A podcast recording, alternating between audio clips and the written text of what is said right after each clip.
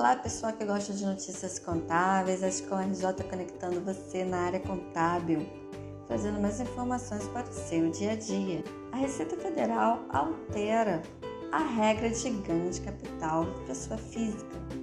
Segundo o que dispõe na Instrução Normativa RFB 2070, de 16 de março de 2022, fica alterado a Instrução Normativa CRF de número 599 de 28 de dezembro de 2005, que dispõe sobre os artigos 38, 39 e 40 da Lei 11.196 de 21 de novembro de 2005, relativamente ao imposto sobre a renda incidente sobre ganhos de capital das pessoas físicas.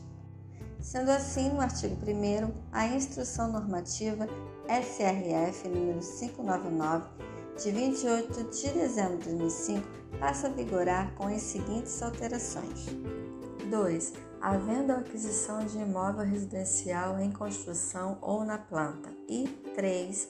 A hipótese de venda de imóvel residencial com o objetivo de quitar, total ou parcialmente, débito remanescente de aquisição a prazo ou a prestação de imóvel residencial já possuído pelo alienante.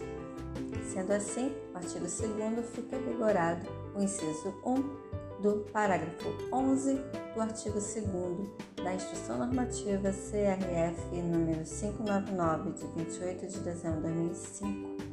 E esta IN entra em vigor na data da sua publicação no Diário Oficial.